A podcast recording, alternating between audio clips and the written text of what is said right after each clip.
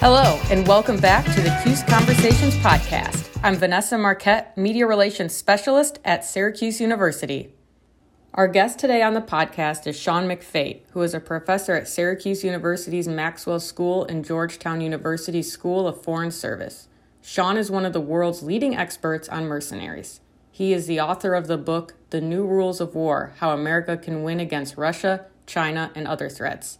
This book was named Book of the Year by The Economist, was an Amazon bestseller and editor's pick, and is included on the West Point Commandant's reading list. Sean began his career by serving as a paratrooper and officer in the U.S. Army's 82nd Airborne Division, where he served under Stan McChrystal and David Petraeus. He also graduated from elite training programs, where he became a jump master and also went through jungle warfare school in Panama. This is just a glimpse into Sean's impressive professional and personal life, so let's dig into our discussion today where we focus on the war in Ukraine. February 24th, 2023 marks one year since Russia invaded Ukraine. Sean, thank you so much for joining us today. Can you start off by telling us a bit more about you and what led you to what you do today? Sure. Thanks, Vanessa. It's great to be on the podcast. Um, so my name is Sean McFate, and I began life sort of. Um, I was a paratrooper. I joined the army. Uh, I served under Stan McChrystal and David Petraeus when they were just young officers. Later, they became big generals, um, and they've always been a bit of a mentor to me, especially Stan McChrystal. And then I left the world of the U.S. Army and I went private sector. I joined a private military company. I became a military contractor, which many consider to be a euphemism for a mercenary. I initially took contractors uh, contracts just for the U.S. government in places like Africa and other places globally, uh, because that's where the wars are. It's not Middle East; it's in Africa. Um, and then I left that to work sort of full time freelance, and I worked for big oil companies. I worked for all sorts of uh, entities that would surprise and shock some of your listeners, I'm sure. Um, and then one day in Bujumbura, Burundi, which is like in the middle of Africa, I had this epiphany that will like to your listeners like well that's duh. But the epiphany was that there are no old people in my industry. And i began to question some of my life choices. And i got out of that world uh, was not easy uh, ended up getting a PhD. And now I research and study modern warfare, the future of war. Um, and I'm a professor at Syracuse University's Maxwell School. Thank you so much for providing a bit more background, Sean. So, I know your work on the war in Ukraine focuses on Russia's Wagner Group and mercenaries. Can you first give our listeners a bit of a background on both of those in regard to the war and what we need to know on what's going on right now? Yeah, so I started track Wagner Group back when it started in 2014. Um, there was there was a couple Russian mercenary groups. Before that, there was, there was the Slavonic Corps. Um, but Wagner came on the scene late in the 2014 Ukraine war. Um, the group was founded by a retired Russian special forces colonel whose name is Dmitry Utkin, and um, and he was by all accounts a pretty good uh, combat leader. He he after the Ukraine war in 2014, where they played a role, they became the Kremlin's weapon of choice around the world. So they took contracts, Kremlin contracts in Syria and, and across Africa, from Madagascar in the south all the way to Libya in the north. Um, places like Central African Republic, Mali, sort of my old haunts, if you will, they began to show up in force, uh, literally. And um, the reason why the Kremlin really leaned on them uh, is two reasons. One is because they were relatively effective. I mean, Utkin recruited, he's a former special forces colonel. He recruited mostly from the, the, the former Soviet republics, not just Russian, um, and their special forces world, their paratroopers, they're more elite forces. These weren't ragtag guys, and they were all guys. Let's be clear about this. Um, the second reason why the Kremlin liked them is that they gave the Kremlin a lot of latitude, strategic latitude, because mercenaries, one of the chief selling points of mercenaries is plausible deniability. So that means that you can send these guys into really dangerous spots. And if bad things happen, you can, as Putin, say, well, really, it wasn't us. We didn't know those. They were war tourists. They spoke Russian. That's all we can tell you. Even though we might know for sure they, you know, but the point is, it gives them plausible deniability. And it's not just Moscow who uses that plausible deniability, it's Washington too. So, like, for example, in 2018, in February, in eastern Syria, the Wagner group, about three to 400 Wagner group guys, went up against American Delta Force, Green Berets, and you know special operations forces. Uh, and it was kind of a surprise. And of course, these Wagner guys showed up, not just guys with, you know, AK 47, they showed up with tanks, you know, and artillery. It was, um, you know, mercenaries is no longer the world of Jean Claude Van Damme or, you know, the uh, the lone dude in the jungle of the Congo with a with a Kalashnikov. So, you know, eh, you know, that night though, Delta shellacked Wagner. I mean, we killed the US killed more Russians that night than any single night during the Cold War, you know, like over 200. And um and we suffered no casualties. Now, the reason why that didn't go to World War III is because, you know, it wasn't Russian soldiers that we killed, it was Russian mercenaries or contractors and both Moscow and Washington walked it off they walked it back from the cliff they both said, "Hey, these are these are contractors, are not Russian." They they both invoked the plausible deniability, so of of mercenaries. So that's one reason we're seeing, in fact, mercenary warfare expand around the world. I mean, about two years ago, somebody assassinated the sitting president of Haiti and got away with it. And the reason that happened is because I hired a bunch of Colombian mercenaries. We caught the mercenaries, but even they didn't know who hired them, you know, because all the shells and cutouts and stuff like that. So, you know, that shows you the power of mercenary warfare. If you want to, you know, assassinate a president of a country or invade a country or do a regime change, hire mercenaries uh, because they good pl- good plausible deniability. So until you know up to, up to this day, the Wagner Group has been one of Kremlin's favorite arrows in their quiver because they've been very effective. They've had good plausible deniability, and by and large, the West underestimates the mercenaries, and that gives them even better cover until this past year, which we can talk about. But the Wagner Group has featured very prominently in Kremlin antics around the world. So, what has changed for the Wagner Group and the war in Ukraine? So, the Wagner Group has, as the war in Ukraine has changed for Russia, it has also twisted up the Wagner Group in some very interesting ways. So, um, you know, before, you know, as as your listeners will remember, when um, Russia invaded Ukraine in February 24, 2022, everybody, including America, including the pun- all these pundits on TV like Fox and CNN, expected the war would last just three days. They thought it, it, started on a Thursday, be done by Monday at the latest. And here we are. Um, the, the war is a stalemate. Uh, it may go on to become a stalemate for the next year or two or three. And this has impacted the Wagner group. So initially, they were part of the initial assault. Uh, again, you know, mercenaries have always offered good plausible deniability. Russian society is just like American society, where they hate seeing their soldiers come home in body bags, but they don't care about dead contractors. So Putin hired, a you know, most of the Wagner group to go invade with with some conscripts from the periphery of Russia, not from core Russia. And when that didn't go well, by like week four, by the end of March, early April, Putin changed up the strategy. Heads rolled inside the Kremlin, inside the GRU, which is the the Russian military intelligence branch um, and uh, and Putin leaned on the oligarch who owns the the Wagner Group. His name is Prigozhin, and they've known each other since the early 1990s.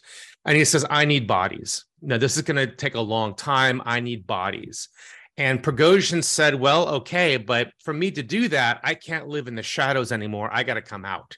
Because Prigozhin always denied he had anything to do with the Wagner Group, even though it was like an open secret. So, you know, at that point, they started to come out of shadows. Prigozhin came out of the shadows, said, Yes, it was me all the time. I owned it. They started to advertise on billboards in Russia, join the Wagner group. You know, they started, they went around to jails all over Russia and emptied out the jails and said, Look, we will commute your sentence if you serve six months in the Wagner group and you get dignity as well. And so a lot of people you know took up on that and the wagner group went from being a, a, fairly elite force to like the dregs of society in a few months um, Dmitry Utkin, who used to lead from the front as a battle commander, uh, was seen as just now a business guy. And I used to talk to Wagner Group guys. They would contact me because of my own my my background. Um, and I'll tell you that nobody in, in Wagner Group was happy about being in the Wagner Group. I was trying to learn ways to leave but they would complain about old the old guard versus the new guard the, the old guard which is like professional mercenary soldiers versus the new guard which is these dregs of society. And wagner has totally changed. Um, the the old guard still wanted to go back to africa where they're they were basically coup proofing regimes for money uh, that also sort of you know looked towards moscow and away from the west um, they wanted to get away from Ukraine. They didn't like the war in Ukraine. Many of them got, got sucked back into Ukraine. Many of them died in Ukraine. But I think the coming out party for Wagner came in January this past year when Wagner Group mercenaries took the town of Soledar in the Donbass region area. And they took it without Russian army support. And they are now out of the shadows. I mean, mercenaries have been skulking in the shadows for the last 30 years. This is open mercenary warfare like the Middle Ages. And it caused huge consternation within the Kremlin because mercenaries and professional soldiers read like the Russian National Army have always hated each other. And this goes back throughout time. And the reason why professional, I mean, in the Middle Ages, mercenaries and knights hated each other. The reason they hate each other is because we think of, of soldiers as wives and mercenaries as prostitutes who commercialize the act of love or war.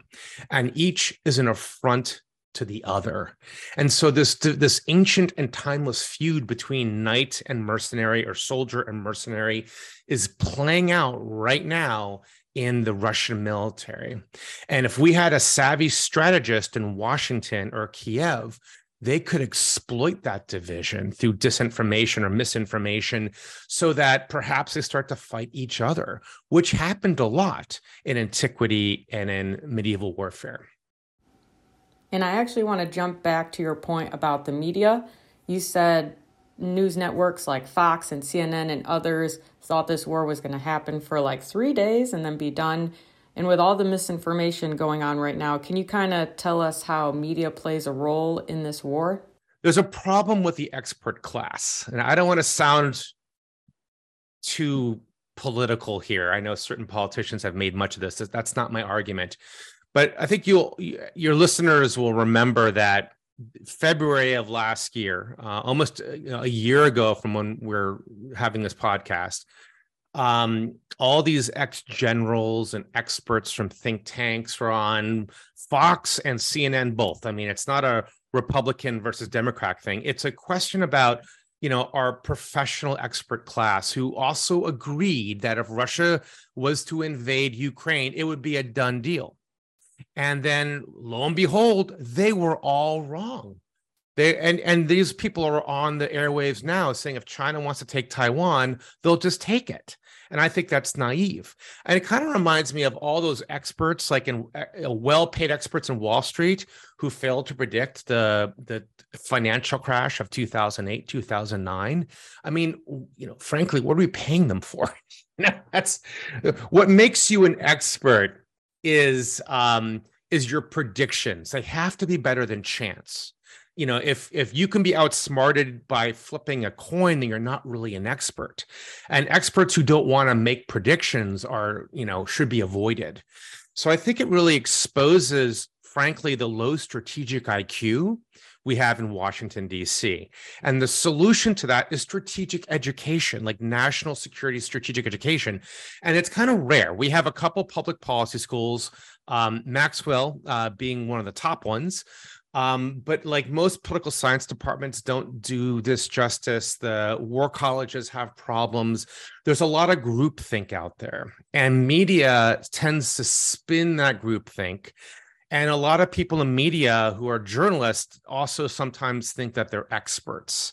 And that's a problem too. There's a lot of confirmation bias in the media, which means that if you're a media person, you invite people on who sound and say things that you think are true rather than diverse perspectives because you know you don't so we have that problem inside the national security establishment in Washington which is extremely dangerous when you're facing a belligerent China, a belligerent um, Russia, Iran, and and others around the world. And um, it especially becomes a problem when you know we're we're spending 853 billion dollars a year on our military, and we have to ask: Are you know, are we buying the tools we do? We have the right strategy or are we buying the tools we need with all that money? So I think that there's a lot of reasons why taxpayers should be concerned. One is is their own future security, and second is the gargantuan amounts of money. Because again, 853 billion dollars for one department, that's a lot more than Saudi Arabia's GDP. You know, so um, it's astounding if you think about it. Yeah, and that also makes me think of the military recruitment crisis we have going on right now, and it's certainly a national security issue. So, thank you for explaining all of that. Um, now, I want to dive into a little bit on modern warfare. Whenever you and I have spoken on this topic, you've posed the question Is conventional war still conventional? Can you elaborate on that? Yeah, so this is something I'm trying, you know, I'm working on inside the Beltway uh, where I, I reside. Um, you know, it's conventional war. Um, when we think of a conventional war, uh, we think of wars that look like World War II. Um, it's sort of like military on military.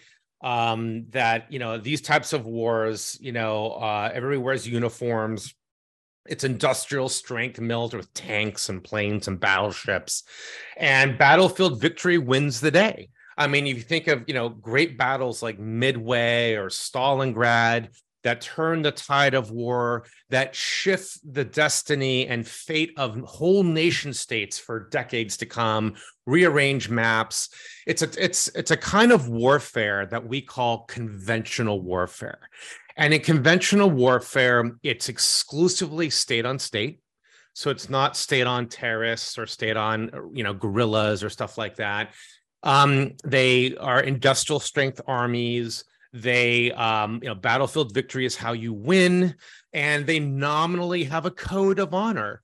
And that code is now codified into what we consider the laws of armed conflict or international humanitarian law. Like there are, you know, human rights violations. Uh, you don't shoot civilians, stuff like that. And that, you know, we think of this type of warfare as timeless and universal. It's what we learn about like in sixth grade. But in fact, it's that is not true. It's a form of warfare that's only 200 years old. It had a beginning. Its beginning was Napoleon. It had a middle. The middle was the Crimea Wars in the 1850s, and the end was Hiroshima in 1945. So really 150 years. Um, the the atomic bomb, nuclear weapons have made conventional wars you know obsolete because the nature of war is to escalate something i teach my students at maxwell. Um, and this is the problem that the you know soviets and the us feared during the cold war. Uh, they, they and why they avoided putting their troops in the same grid square is because a shooting war could suddenly escalate into a nuclear war in one afternoon that could destroy the world and for this reason, the Soviets and the Americans, because they feared mutually assured destruction, they didn't ever put their soldiers in a in, in, in like uh you know in a position where they could actually go to war, except for things like the Cuban Missile Crisis, which was extremely close call. But they fought through irregular warfare, like through proxy wars and political warfare. And so, you know, nuclear weapons makes conventional war obsolete. And if you look at all the conventional wars since 1945, since the end of World War II, and there's social science data uh, that I use that shows us very clearly, and troops will tell you this, they know this intuitively, is that there's nothing more unconventional today than a conventional war. Only 6% of all armed conflicts since the end of World War II have been conventional. Only 6%. Everything else is unconventional. So, you know, unconventional war, especially between great powers like China and Russia, it, it is non existent or will become nuclear within hours or days. Now, here's the problem. Here's why we should care. Is remember I was saying how the Department of Defense is getting 853 billion dollars, you know, obscene. Um, you know, we're buying aircraft carriers for 13 billion a copy. We're buying five of them.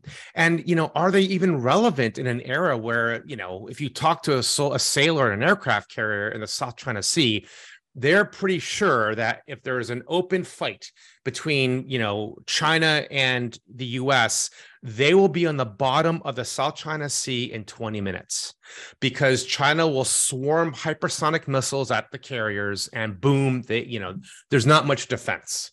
So why are we building more of these? We're, we're, you know, we're spending 1.7 trillion dollars on an F-35 program, a fighter jet program. The last time we had a strategic dogfight was the Korean War. These things didn't do much for us in the last 20 years of war drones did it all the work. And why are we even having manned aircraft? I mean, $1.7 trillion on an aircraft, an F 35, which has zero combat missions, zero, after 20 years of war. $1.7 trillion is more than Russia's GDP on an airplane that doesn't go to war. I'm an old paratrooper. We would say that dog don't hunt. You know, it's a waste of money we are preparing for the wrong type of war. There's a saying, I'm sure your listeners have heard it generals always fight the last war, especially if they won it. The last war that the US won, if we're being honest with ourselves, is World War II. And we are fighting some version of that. If you look at, at war games inside the Pentagon today, war games inside of think tanks um, inside the Beltway, like at CNAS or CSIS, which has become its own sort of you know cottage industry. They imagine this battle uh, in the you know in the Straits of Taiwan that looks exactly like Midway with better like aircraft carriers and you know Ford class carriers and F-35s. It's basically World War II with better technology. It is stupid. So we're spending all this money on our version of the Maginot Line, where our enemies are innovating ahead of us using things like disinformation, irregular warfare. They know that conventional war is dead. And yes, you know, China does saber rattle with its military, but if you look at how it's winning the world, it's not with its military. It's doing economic warfare through Belt Road Initiative. It's doing disinformation warfare through the three wars war, war strategy. Uh, Putin has been doing disinformation for a long time, tries to hack our elections. I mean, there are many ways to win, and we are fixated on a way of war that looks like the 1940s, which is why all those ex generals on Fox and CNN thought, well, if Russia wants to take Ukraine with all their tanks, it'll be a cakewalk. It's because those generals are locked into World War II with better technology. And so it's one of my missions at Syracuse to try to train the next generation of strategic thinkers who are not paradigm prisoners to what worked a century ago and can think broadly about what you know how do you weaponize information without losing your soul as a democracy? Questions like that. That's what we have to wrestle with not how many f-35 planes we need. Sean you bring up some great questions and i think it's super important for the students you're teaching and all of those who are going into a career in national security really think about that perspective of war and what's happening now and what can happen in the future so thank you for that And with that said, what kind of lessons do you think we've learned in this past year of war? And then what are some implications for the future? Well, you know, I th- what I fear is that um, the Beltway, uh, the Washington D.C. establishment is learning all the wrong lessons. They look at, um, you know, tanks fighting tanks in Ukraine, tubed artillery fighting tubed artillery, uh, and they think conventional war because they associate those weapon systems with World War II. Now, you can use a tank in an unconventional way. So, for example, uh, in 2016, um, you know, Russia used its air force in Syria to deliberately bomb um, civilian civilian refugees and civilians in Syria. Uh, so, you know, and the reason they did this is because they wanted to help create a flood of refugees that would flood into the European Union and create the Brexit because Russia, the Soviet Union has always been trying to break up the European Union and NATO. That's always been their, their goal. And they did it by using a, conventional weapon like a bomber in an unconventional way, bombing civilians. It's horrific, but it worked. And that's what they're doing today. They're they're using artillery to wantonly, you know, lob shells into cities indiscriminately to kill people so that civilians go to their leadership in Kiev and say, look, we're tired of this. Go talk to Putin. And, you know, Putin wants to punish the people so that Zelensky, the, the president of Ukraine, crawls to Putin and seeks peace on Putin's terms, not Zelensky's terms.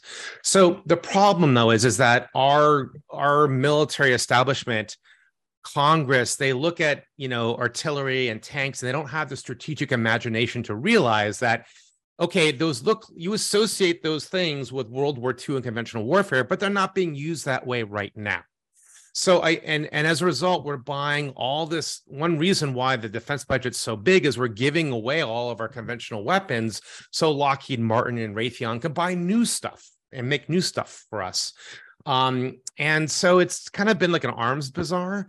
Um, but the things that we should be learning, and some of it we kind of are, but I think Americans know it better than the defense establishment, ironically, in Washington, are at least two things. One, is that the amazing resiliency of the Ukrainian people to stand up to Putin. I mean, that, that's been covered to death, and you know they're not perfect, but wow, you know they really are. I mean, after the disappointments of Iraq and Af- Afghanistan and Vietnam, here's a here's a people who are willing to fight for their cause right uh, and they've inspired the world. I mean, you go outside and you see blue and gold flags everywhere, and not just in our country, around the world. Um, and that's a really, you know, a, it's a good news story in the beginning of the 21st century. Um, the second is something that I've been saying for uh, 20 years now: is that mercenaries are back. I mean, mercenaries, you know, it's the second oldest profession. And they only we they only went away again for it's tied with conventional warfare. The rise of conventional warfare, state on state, also presided over the extinction of mercenaries, which is how most wars were fought in antiquity in the Middle Ages. I mean, popes hired mercenary armies in the Middle Ages. That's how you got wars done. Um, you know, for lots of reasons. And the last 200 years have kind of gone underground and they never went away. But like, you know, during the height of conventional war, like in the beginning of the 20th century, they were very rare. Um, you saw them in the Cold War again as proxies for the great for great powers. But after the Berlin Wall fell, they started to come back. And we hiring Blackwater in Iraq did not help. I mean, many people around the world consider American private military companies like Blackwater are mercenaries. And, and I, I think they have a, a strong point to make there. Um, and then the Wagner group came out and they've been used in the shadows, but now they're not in the shadows anymore. They're taking whole cities like Soledar.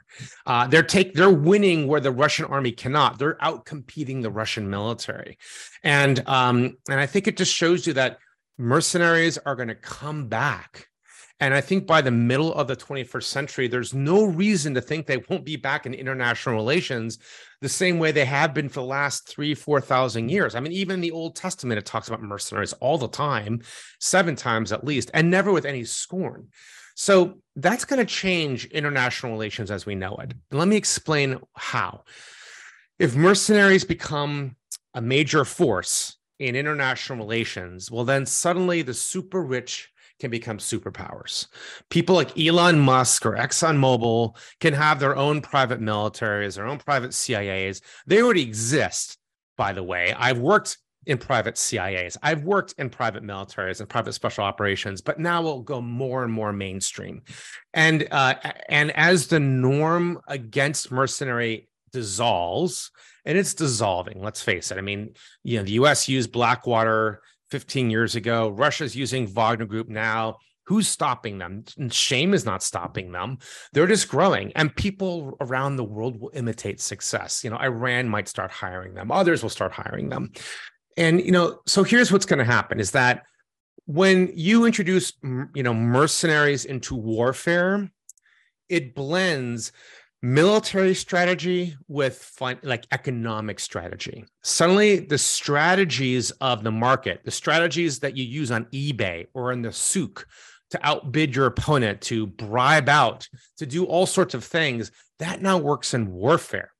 And our four stars are clueless about this. Although Machiavelli in The Prince talks about this. He rails against mercenaries. He totally hates them. He's like they're disloyal. They'll do, because you know honestly they played him. He was a very bad consumer of mercenaries. Um, he and you know so mercenary private warfare. It's an ancient form of warfare that we have forgotten. It's coming back. Nobody's looking at it for the same reason that nobody, all the you know many of the experts got the war in Ukraine wrong is they are they think they're looking forward, but they're really looking in the rear view mirror. They're stuck on conventional war, and um, and we need a better class of strategist in Washington D.C. So I know there's been a lot of things we've covered in this conversation. What are some key takeaways you'd like our listeners to get from this episode? Sure. There's two. I mean, let, us talk about the Ukraine war. What to look for in this year coming up. Um, I, I believe the war, I believe this since March of last year, that this war is not going to be quick. Uh, that that uh, Russia will launch a spring offensive, Ukraine will launch a spring counteroffensive. A lot of people will die. Um, Russia doesn't need to win.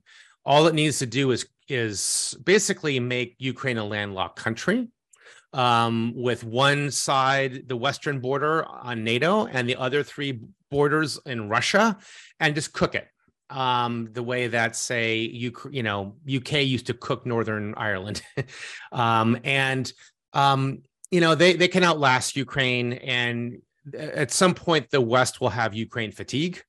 Um, we'll see what happens then. I think to also watch is the space of Prigozhin, because what happens historically is that right now Putin is leaning on Prigozhin, who owns the Wagner Group, because Prigozhin's delivering success. If Prigozhin stops delivering success, or the Siloviki, which is the Russian elite security forces, you know, assassinate him out of jealousy, or Prigozhin starts to become very political and starts to threaten Putin, Prigozhin will be killed. And uh, this happens throughout uh, throughout mercenary history. Uh, if you think back to the Thirty Years' War, Wallenstein, who was the greatest mercenary producer uh, for the Holy Roman Empire, started to actually threaten the emperor, and then he got himself speared to death in his sleep at night. So if Prigozhin is axed, um, you know, uh, sort of like uh, you know, axe through the head, like Mexico City and in uh, Trotsky type. Um, you know, w- will somebody, uh, you know, will Putin will Putin put somebody in place who can keep Wagner up and running? Uh, if not, will Wagner dissipate?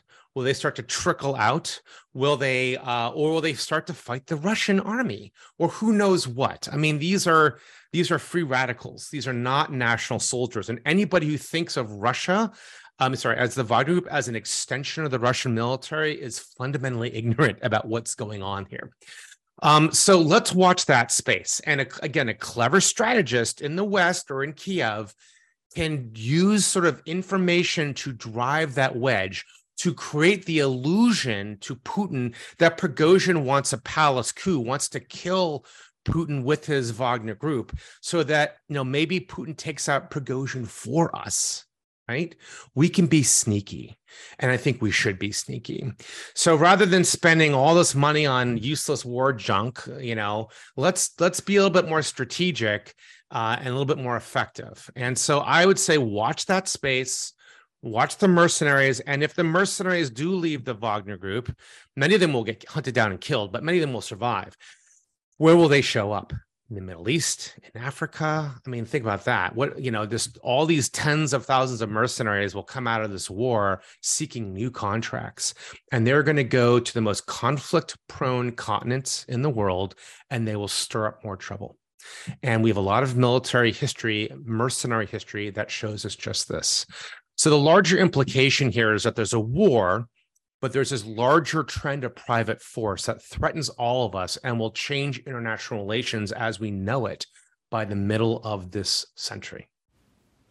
Thank you so much, Sean, for talking with me today on this 'Cuse Conversations podcast and for sharing all of your expertise. It's certainly captivating. And like you said, we'll see what happens in this next year in the war in Ukraine. Thank you, Vanessa. It's been a pleasure to be on the podcast. Thank you for checking out the latest installment of the 'Cuse Conversations podcast. Find more recent episodes by visiting news.syr.edu